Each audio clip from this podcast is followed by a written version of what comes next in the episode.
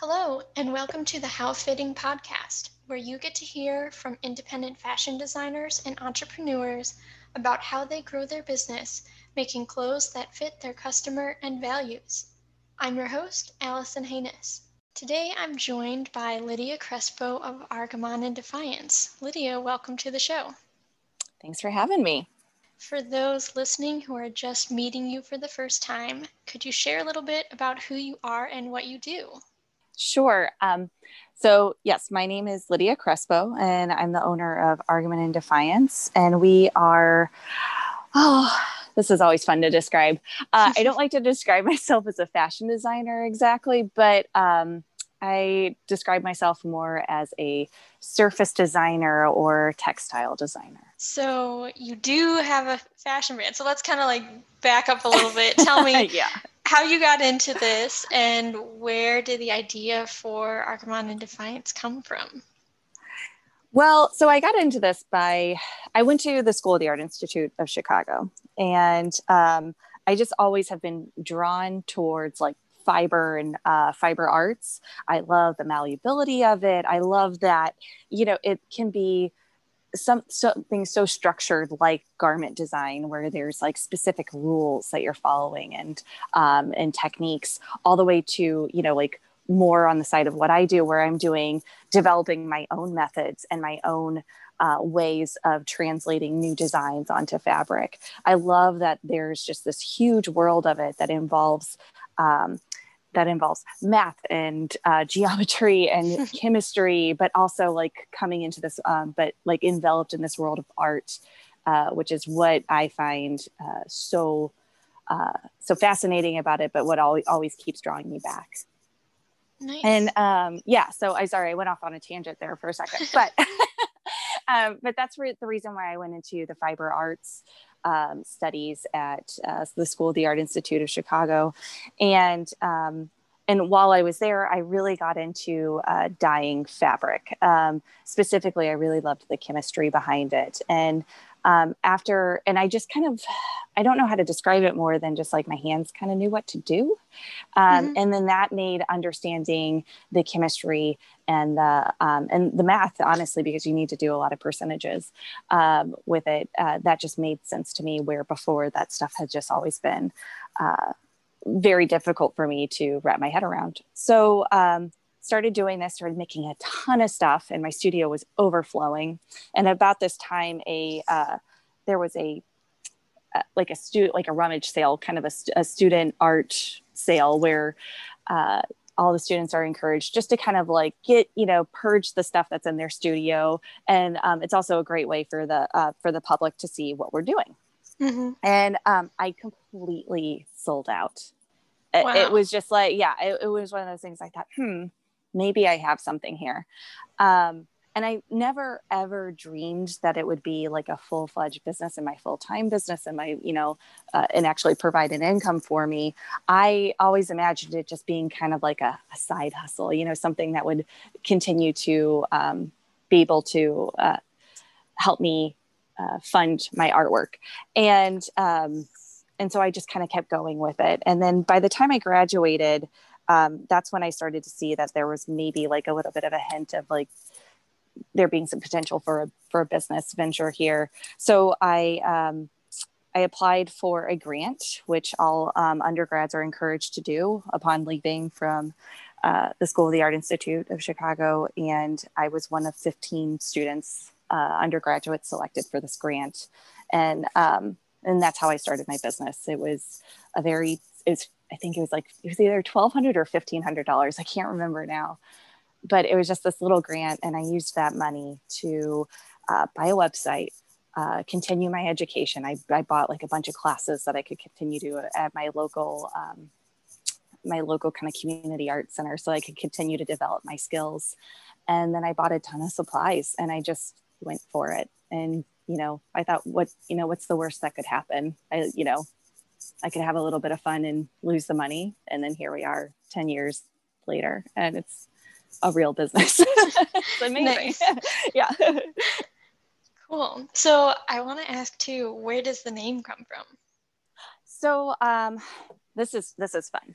Uh, my name Lydia means the maker of purple cloth. I was named after a woman in the Bible uh, that mm-hmm. was that that was her trade, and um, and I actually almost didn't do dyeing because of that. Like it was just a class I took on the whim, and I was like, oh, this is so like on point, and it so I almost did not take a class on it, but I'm really glad I did. But um, but Lydia, uh, she was a dyer by trade, and the uh, the dye that she was actually working with uh, is called Argaman, and it's both a color descriptor, uh, which means a uh, kind of red to purples, and um, and it's a color descriptor in Hebrew, but it's also a uh, it's also the name of the sea mollusk that is actually that where this color is coming from. And it's not it's not the most humane process of getting the dye from the sea mollusk. You actually have to kind of squeeze it and extract the this kind of like oozy uh, like oil pigment that comes out of it. It's not very nice. Um, I've never done it before myself, but um, but that's where Argaman comes from. And then Defiance is Defiance, Missouri, and this is the other part of my namesake. Is I was uh, named after my great great grandmother, and she lived in Defiance, Missouri, and um, I wanted a way to honor her and um, honor my my grandparents that that lived in Defiance up until recently. So uh, yeah, it's just a way to kind of like pay homage to where I came from, who I came from, and uh, and who gave me my names. Yeah, that's really cool. I did not know that about the yeah, I know, it's like where Argon comes from. Yeah. Yeah. nice. Um, so what type of things like you obviously textiles, but what type of like what are you dyeing for your business? Yeah. Um, so we started out um, doing only natural dyes and natural dyes love protein fibers and that means anything that's coming from a from an animal or insect so i was working with silk primarily for a good five to seven years before I started branching out to anything else. And um, so right now I mostly dye um, blends, so like a poly cotton blends, um, mm-hmm. because I'm doing a lot of sweatshirts and um, and it's just like it it's just what, what i'm working with now. I maybe i'll go back to natural dyes in a few years. Um, but i just kind of like i don't like to limit myself too much with what i'm working with um, because i like i like the openness of just kind of like letting the design choose the materials than the other way around. Mm-hmm. so what does your creative process look like? Like you just mentioned kind of letting the design choose the materials so mm-hmm. can you can you walk us through like how how do you come up with new designs and what does that process look like? It's just it's a lot of just playing around in my studio and um and always i'm i'm just always trying to be aware of um, why i'm attracted to certain colors or certain patterns or something like that. That was something um, i was taught very early on in art school when i was going to um, actually a community college here in St. Louis, uh, Florissant Valley Community College. Um, okay. The instructors there are incredible. And if you are looking for a really great uh, arts education without spending a lot of money, go to Flo Valley. They're incredible because they they drilled into my head of like always be asking yourself why you are attracted to something, why this means something to you. It's always deconstructing um, these visual cues that that you're given. So it's just something that I do instinctively now, um, so that I can quickly parse why I'm attracted to a certain color or why I'm attracted to a certain surface design, and then I can take that information into my studio. And do I want to replicate it? Do I want to do the complete opposite of it? Um, how am I going to do that? There's so many questions that you're asking when you're um, beginning the, beginning the creative process that I just kind of having that tool in my bag of just being able to recognize it is huge for me. And then I can just get to work. The other part of it is knowing that when I am in the beginning of this creative process, um, I give myself a lot of like just grace almost, I guess mm-hmm. is the best way to call it. Because I know that like I'm never going to get it right on the first try. It's going to probably take at least four to seven tries. And it's never going to be right during that first lot ever and um, so it's just a lot of um, kind of being familiar with the with my personal creative process and knowing that it's um, it's one of those things that's going to be ever evolving and um, it should never be static. I think that was probably a little bit more um, of an open-ended answer for you, but I hope I hope I answered it. no, that's cool just to hear like what questions are going through your head and and you know how the experimentation and design works. Yeah, I think it's um, understanding, um, really having a good understanding of how I work personally um, helps me out quite a bit. Um, and then also recognizing the parts that should be structured and the parts that should be open ended and not trying to control or uh, swap those because that's when you start to get in- into trouble and blocked. Totally.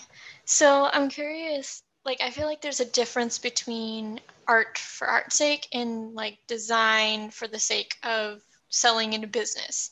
And that Absolutely. those are always, those are sometimes like you have to approach the two differently. So, how do you kind of blend your creative exploration and like the art that you work you're trained in and obviously love to do with running a business doing that? Right. Right. And I think you know, you're absolutely right. They are very very different, but the two are similar in the fact that like, you know, you have to know your audience. So mm-hmm um, so i think like again that's where a lot of my art training comes back to which is um, you know i was i was trained as a visual communicator right so in in the arts is what what what it is so having an understanding of my audience first and what i'm trying to accomplish that kind of really does just kind of like clear a really nice path for me so that i know exactly what the expectations are for me and how i need to communicate those um, whatever it is to um, to the viewer or or in this case wearer. So if it is you know if i am designing something that should be functional i want that to be like immensely clear to the wearer that like this is and how it's supposed to function. Is it a jacket? Is it a sweatshirt? Um, is this a sweatshirt that you could also wear to work? How are you going to dress that up or dress that down? I always need to have that um, in the back of my head and um, and thinking about uh, when i'm when i'm communicating that to to the wearer. Um, with visual arts it does get a little bit more tricky or fine art i should say. It does mm-hmm. get a little bit more tricky because you are at the same time you need to be uh, communicating why this person needs this object in their life and why why it will enhance like their everyday experience.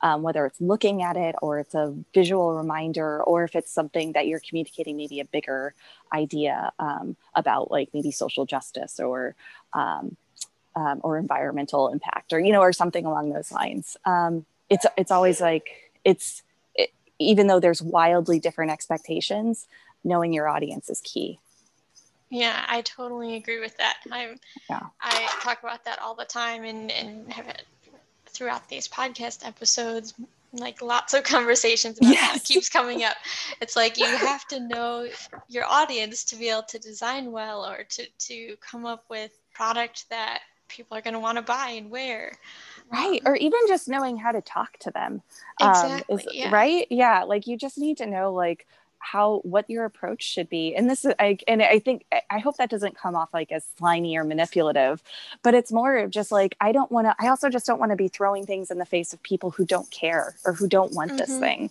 You know i want to be talking to the people who do care and who um, who this will enrich their lives. Um, that's really important to me. There's um there's a lot of so many things that are going through the minds of a designer um, when they're trying to um, to design something that will enrich and benefit their um, the, the wearer's life. Mm-hmm. So, how did you discover kind of who your customer is? Like when you first did that market in school and realized like everyone's buying this, like did that kind of tune you into who's interested in in in the art that you're making? Or how did you find and connect with that kind of ideal customer who who this is meaningful to? Yeah um, and that's a great question. I think it's something that is again ever evolving that i um, that i should never get fixated on just one group of people. Um, and and i say that like knowing full well that um, that there is one group of people that I do primarily speak to, and that is women. Um, mm-hmm. But but I say that I that I try not to get too fixated because um, my current most popular designs are these sweatshirts, and the fascinating thing about them, and thing that completely blew my mind, is that 80 year old women are loving these things, but so are 16 year old boys. And I'm like, I did That's not. a very different not, demographics. Way different demographic, right? Mm-hmm. And I never, I guess like it was a really great lesson for me. And, you know, again, I've been doing this for like 10, 12 years now. Um, I had kind of pigeonholed myself. I knew that I talked to women really well. I knew that I could design for women really well. And um, this particular design just happened to speak to men. And um, and it was a real it was a great lesson for me um, to not pigeonhole myself um, and to and then also just not to I, I, had to change up the way I spoke. I had to change up. I had to change up the way. Excuse me. I had to change up the way I speak. Mm-hmm. um, I had to change up the way I speak. I had to change up um, who I was speaking to, and um, and to be a little bit more inclusive. You know, that was so. That was really, you know, it was a great lesson for me to not get so pigeonholed. So yeah.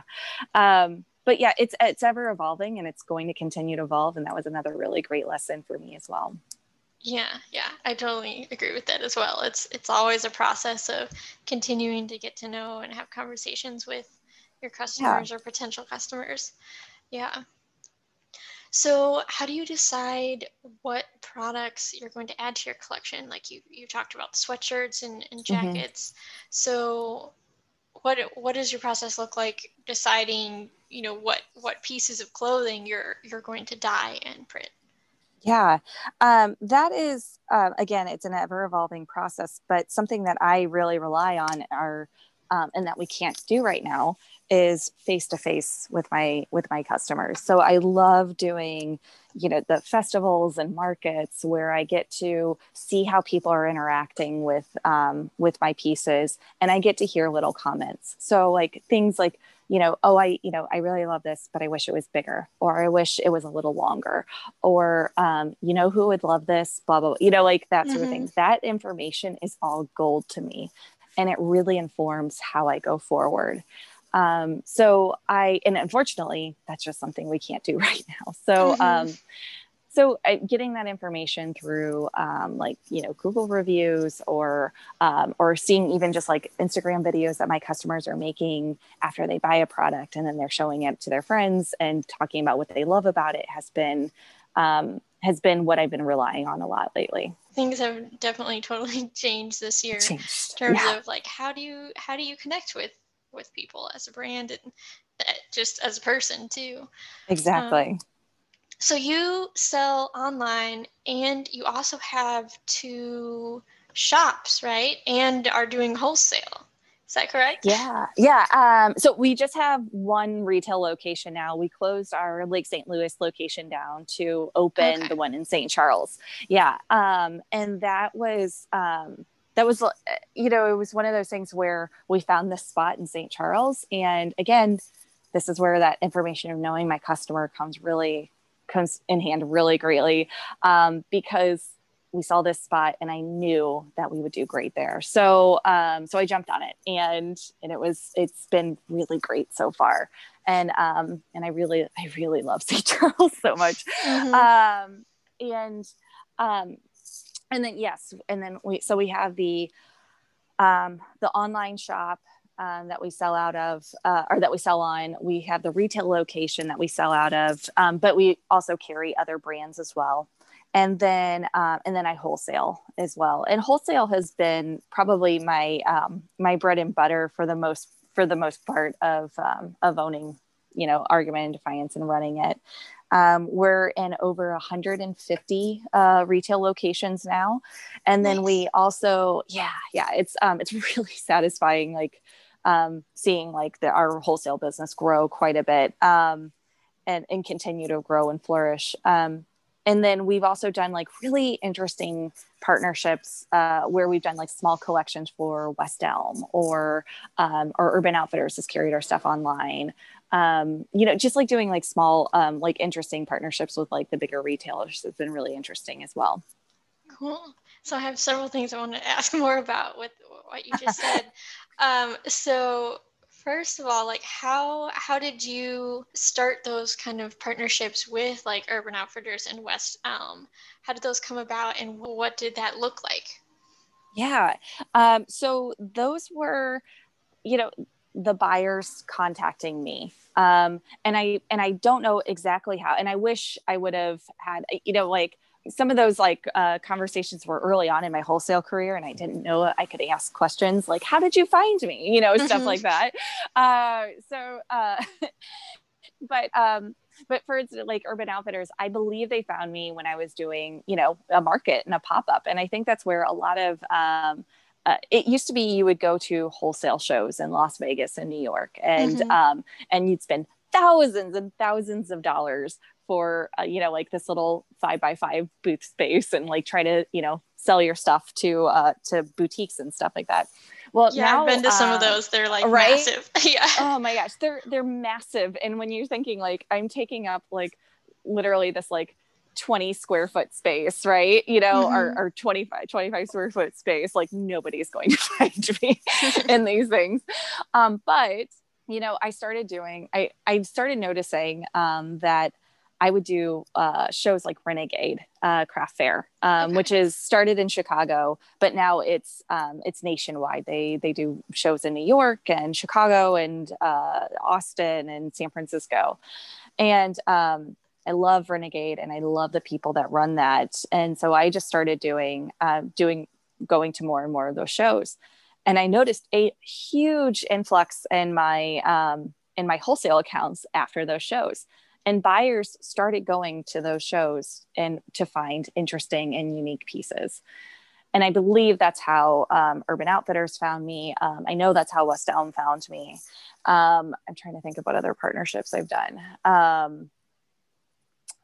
um, oh gosh sorry. My brain it's holiday season. You'll have to excuse me. No you're fine. But um but like some of my but like let's not even focus on like the, the big guys. Like the small accounts like those those boutiques that place those orders with me every other month like mm-hmm. on the mm-hmm. nose those are what makes my business. Those are what makes makes possible for me to do what i do. And those are the relationships that i that i love the most. I mean sure everybody knows who urban outfitters is but um, you know i found um, union uh, stl which is a shop here in st louis mm-hmm. um, and at when I was just doing like a little pop up, and um, or I should say, they found me, and that and it's been one of my greatest relationships because of I've been able to. Um, well, you know, they've been buying from me for a solid four years now. So like it's nice. it's one of those things where I really appreciate and love the the the relationships that I've been able to make through um, just being out out in public, which again I can't do right now. I know. I think that's fascinating, though. I I did not realize that uh, a lot of like wholesale buyers, even from you know big and small stores, are starting yeah. to go to more craft fairs. Yeah, that's like that's really cool. That like they're looking for unique product in a different yeah. place other than like magic or something. Yeah, yeah, exactly, exactly. And I think it's just because it's just retail is evolving, right? And mm-hmm. um, and the same people who continue to go to Magic have been going to Magic for the past 30 years. And so you're just seeing the same thing over and over and over again. Um, mm-hmm. And then when you go to something like Renegade, um, you know, you are seeing someone who has a fresh new approach to, you know, not just like, not just products, but also the way they're selling.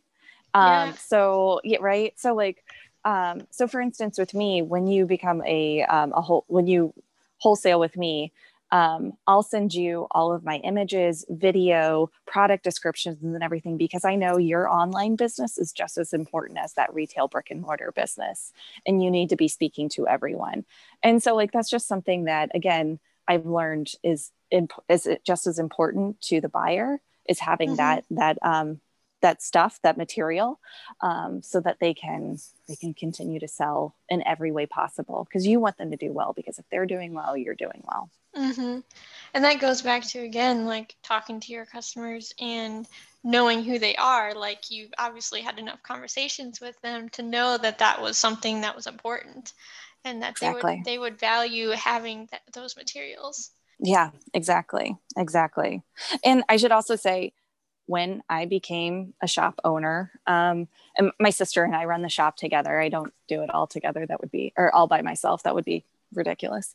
um, but, um, but that's what we did is we went to a bunch of you know a bunch of shows here in st louis and then um, also whenever i travel our whole thing is with the shop we just carry midwest makers for the most part there's a few like california people that snuck in but um but for the most part we just carry midwest makers so whenever i was doing a show in ohio or chicago um you know i was going around and ask and you know asking for for line sheets or wholesale information um, because it's it's really important to me that we're um, that we were finding things made in the Midwest, but I was finding them at these markets. So yeah. Yeah. Yeah. So what was what was so important about like Midwest makers that made you want to focus on them? I think for me, it's just a personal love and appreciation of the Midwest. Um, my uh, my husband and I lived in Chicago. He was born and raised in Chicago, but I we lived there together um, for a little over 10 years and um, and then recently moved to st louis and um, after he was relocated and um, and i grew up in st louis and i love it here. Um, and but we had a conversation when we were we were kind of deciding whether where we wanted to live where we wanted to move next because um, we were ready to move away from chicago. And um, for the for both of us just staying in the midwest was a huge priority. We weren't wooed by either coast east or west. Like we really just love the pace and the people of the midwest. And um, so for me um, it was just as important. It was just kind of like it was just a no-brainer. It was like oh yeah we're just going to support things that are made in the midwest. And i think there's a there's a um, there's a huge market for it to be honest um, mm-hmm. here in st louis. You know like there are a lot of shops that focus on handmade items but not necess- but not just handmade items. It's either like super um, uh, super ma- uh, micro where that's like just items that are made in St. Louis or they or it's a, an expanded thing where it's just handmade items. So mm-hmm. I thought like, you know what, there's a middle ground here where I think I could uh I could, you know, benefit from, but also use it as a my little soapbox to promote really awesome things that are going on in the Midwest. Yeah, that's cool. And I think that's so true. It's like a lot of um, like when you think of fashion, you think like New York or LA or something. You do. And like the Midwest gets forgotten about a lot, but totally. I mean, I've lived in St. Louis for like 10 years and there's still like more brands here that I didn't even know about that I'm still learning yeah. are here. And there's there's actually like a lot more like in the St. in St. Louis and the Midwest than I think people realize. Like there's some really cool, yeah, really cool brands. Yeah, so. yeah. I mean, just like just having the shop for a little over a year now, and just being able, like, I thought I knew about all of them, you know, just because I, you know, like I said, I'm, I'm I do around, I go to these markets and festivals. There was so many more brands and just like people, just like again, just having this like really neat approach and a Midwest sensibility to it. There was like just a lot of like no nonsense. And that's what I mm-hmm. really loved about it was like, is that um it was people that were kind and I loved working with them and that I got and they were making just really cool stuff. Cool. So um, I was looking at your website a little bit, and your tagline says apparel to keep you cozy and workshops to keep you cur- curious.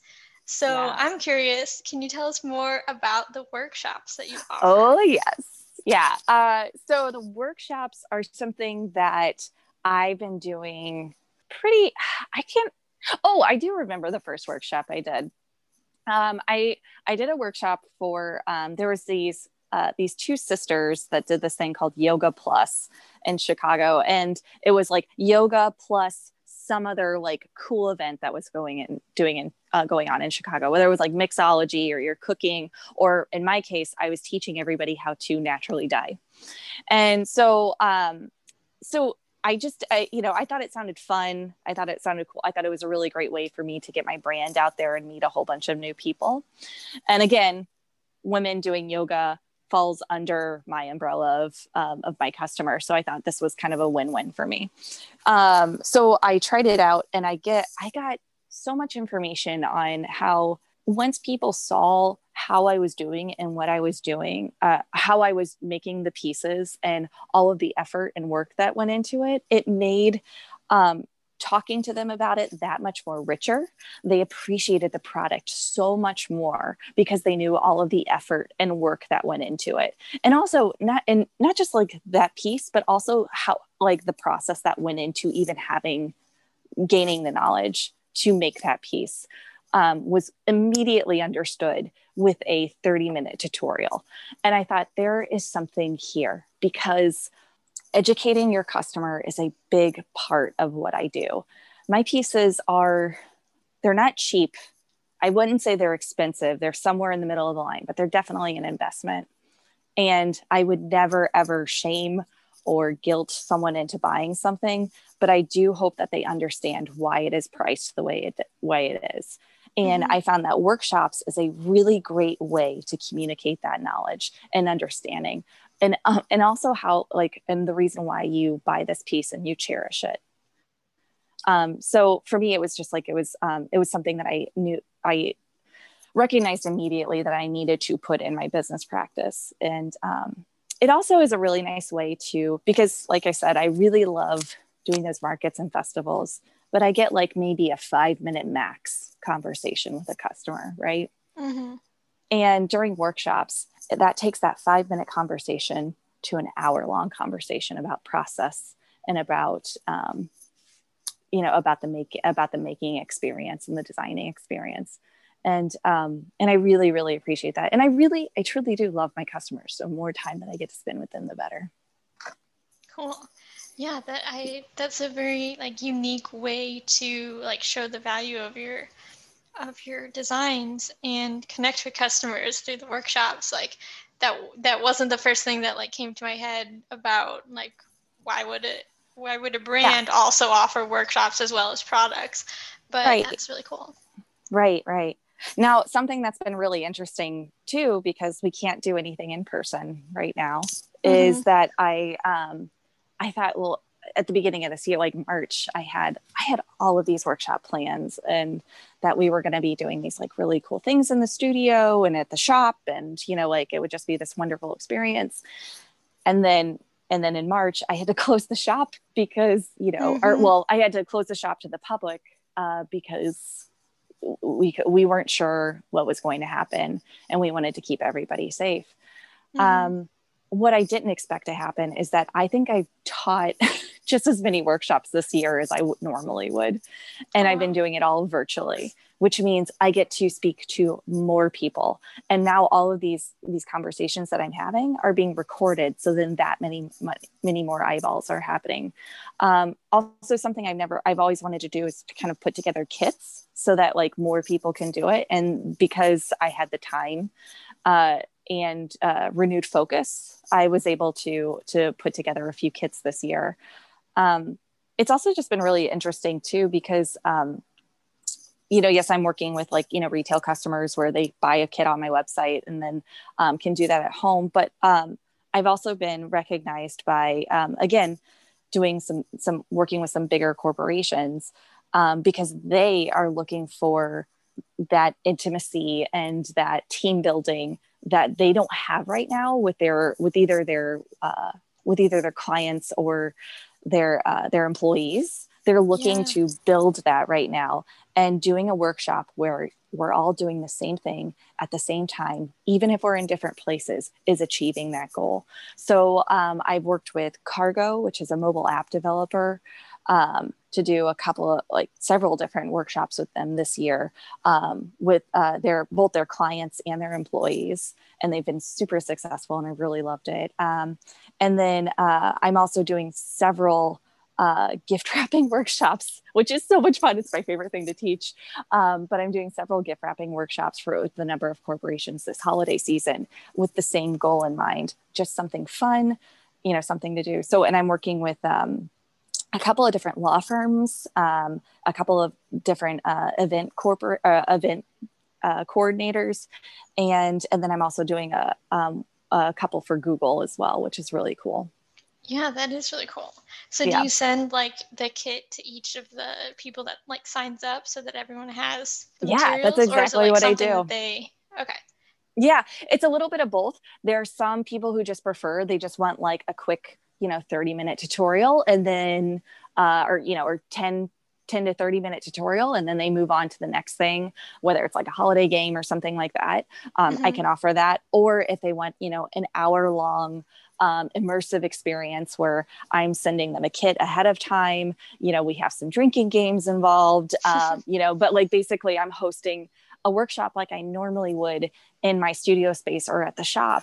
Um, and, uh, but, you know, this time I'm just doing it over Zoom. So yeah, it's pretty cool. yeah, that is cool because it's Yeah. um, kind of the same thing. Like trying to think of ways to connect. Like I'm, I normally am going to like fashion fund events or you know fashion Yes. international events, and it's like how do you recreate kind of the collaborate collaboration and the just the friendship and being able to like Right. talk shop with a bunch of people um, in a virtual world and like brainstorming how do you do that exactly. Exactly. And I mean, I saw firsthand how people were connecting in the workshop, right? By all doing the same thing. There's something Mhm. magical that happens when you're working with your hands, right? It's Mhm. just like your brain is making different connections that it just normally doesn't. And um and so for me, when all of this started happening, it was almost just like a no-brainer that you know, of course, people are going to need this connection. They're not having that person to person connection. So let's have this like this brain to hand connection so that they can talk about this experience, this tactile experience that they had with their coworkers or with their clients or whatever it is. And, um, and it just like it brings like another way of connection um, into into the play right you know so Mhm. like for me um, art is all about problem solving. And when um, art and design is all about problem solving. So when you know something like this happens like a global pandemic that you know is um, that could have serious effects on your business for me i looked at it and i thought okay what do i have to work with? What can i change? Um, what uh, what do i have uh, what do i have in my my own skill set that i can bring to the table to make this world a better place um, to make this design better to make this experience better. You know that's how i looked at it. Did i freak out for like 10 minutes? Of course i did. But Mhm. um, but as soon as my freak out was over i thought okay this is just another problem to solve just like anything else. Hmm Yeah, that's great. How you've been able to like pivot such a like a tactile in-person business and still do that, but like add make it work in the virtual environment as well. exactly you know it, again it just goes to okay what variables do i have to control and that's how i look at it so it's been um it's been such a wild year but um i'm yeah. i'm really um i'm I, of course i never want to make light of like the seriousness of what's going on but um but i am um i'm happy that we can uh you know bring some uh, some joy or um, some peace, whether it's like, you know, a sweatshirt that's comfy that you're laying in at night. That's just kind of like giving you some peace and some, some comfort, or it's a, um, a workshop experience that's like taking your mind off of all your other stress or, you know, just kind of like the madness of the world right now. Um, Mhm. If I can kind of just relieve some of that for even 30 minutes, I'm, I'm really happy and I'm glad I could be using my skills in that way. Yeah, that's great. So your your studio, you're in the St. Charles Foundry Arts Center, right? Correct. I love that place. Me Um, too. so, what is it like to be surrounded by? Because there's a whole bunch of uh, artisans in the foundry Yeah. um, that have studios there. So I can imagine it's very inspiring to be surrounded by that. So, can you talk Yeah. a little bit about like what it's like being part of that type of environment? Yeah. Yeah. Um, I, I love the foundry and I'm so glad to hear that you do too. Cause it's just one of, it's a, it's just really a gem. Like, you know, there's really no other place like it. Um, and, uh, so yeah, so there's me and then there's 14, 13 other artists, um, that are working full time here. Um, and, uh, and we, we uh, each have it's a number of different mediums. So uh, i'm a fiber artist here. There's another fiber artist that happens to be right next door to me. Um, there's several painters that are you know that are doing either oils or acrylic um, watercolor. Um, we have a um, we have a um, an artist that does mosaics. And so she's working with marbles and different stones. It's just like there's really interesting. Oh, and then we have, of course, like a couple of ceramic artists that are doing amazing things as well, um, and a basket weaver. You know, like there's just, mm-hmm. there's, you can um, come to the Foundry Art Center and expect to see um, a number of different working artists doing um, a number of amazing, you know, using their skills in amazing ways. Um, but as far as like what it's like working here is, um, it's wonderful. And I, um, I was really thrilled and, uh, and happened. It's, it was so lucky that there happened to be a studio space available when I moved here. And, um, and I, it's a juried thing. Like you can't just walk in and say, I want a studio here. Mm-hmm. um, you have to be juried in, um, by a group of, of artists, um, of the art of the, um, artist advisory board. And I, um, so I was really lucky that I not only was there a space available, but that my work was um, was good enough um, to to beat out five other working artists to be to have that space. Wow. Yeah, um, and I and I was coming from Chicago where I had um, I was my my husband and I we lived on the third floor of our apartment building, and the second floor was my studio space, the whole thing and um, it's not as glamorous as it sounds. It was really like dirty old apartment um, that hadn't been like updated since probably like 1964 or something. But um, like it was, um, um, but I should say the landlord was agreeable to allow me to have the space to work, and it was wonderful. And it um, and it, they they they were such great landlords. It was really amazing that they allowed me the space to do that. Um, so um but i should say like i was working alone most of the day with nobody mm-hmm. else around so the foundry has been um, amazing because i i get to you know if i have a problem or if i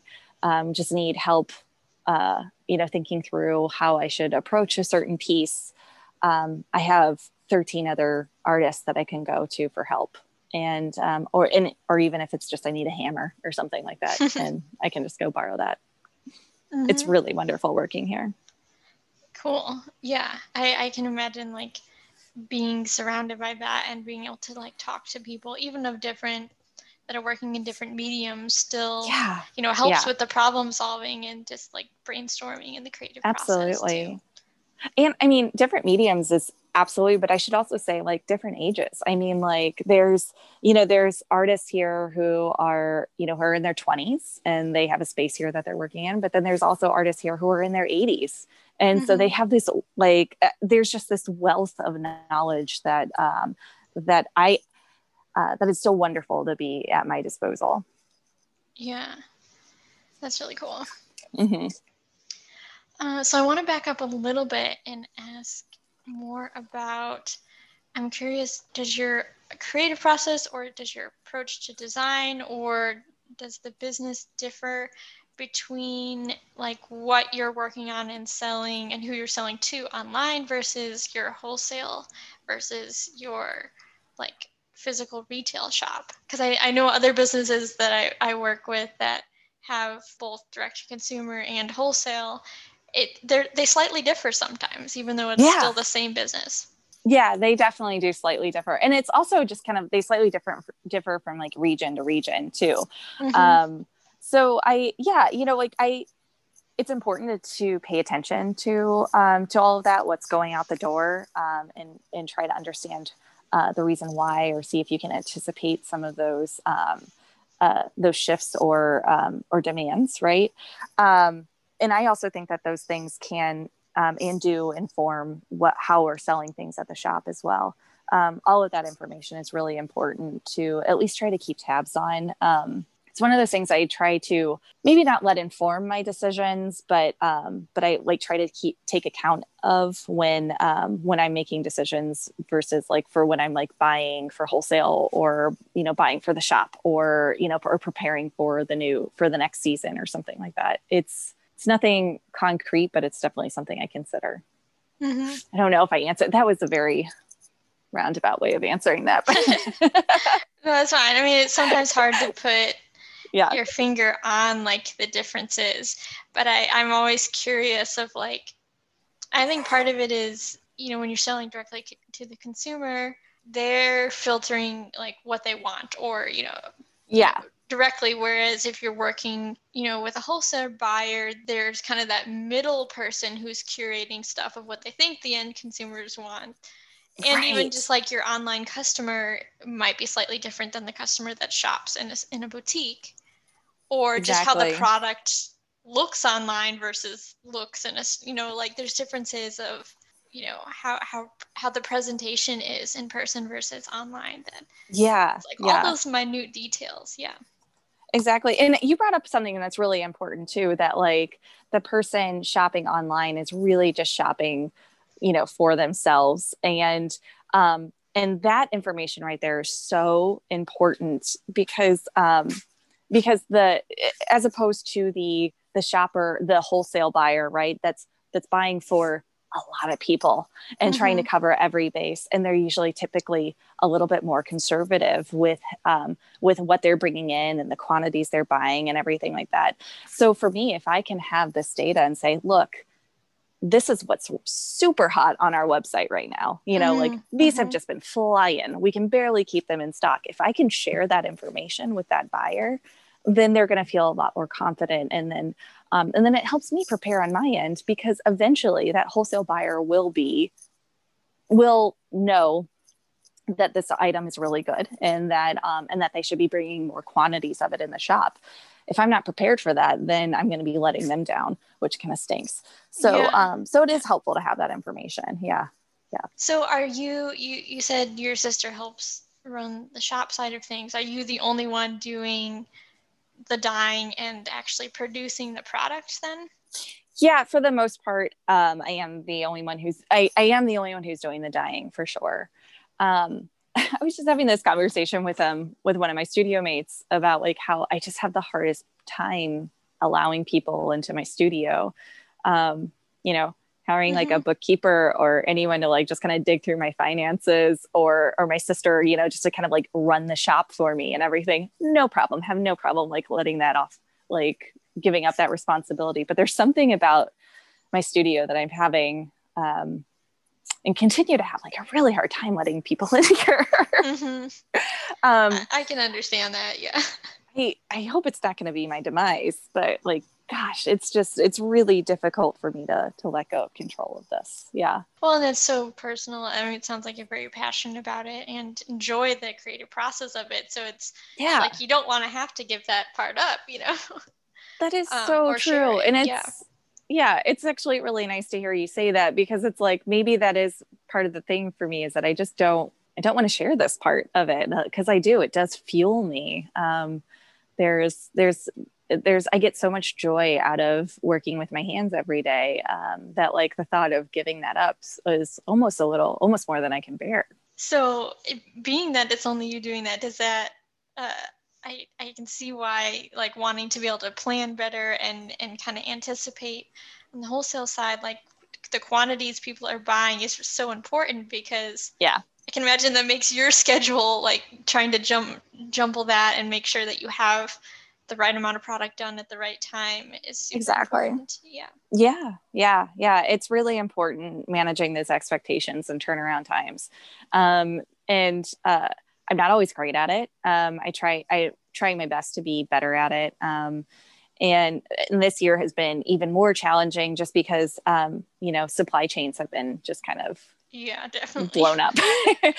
so, you know, like the, um, the rubber bands that I always usually work with, or, you, know, or you just like, you know, just like silly things like that are always around, just mm-hmm. all of a sudden mm-hmm. weren't around anymore. And so it's just been, um, I think even like finding thread like in March and April was mm-hmm. so hard. You know, or elastic. like I feel like everywhere yeah. sold out of elastic for the longest yeah. time. I'm like, you can't was, find quarter inch elastic anywhere.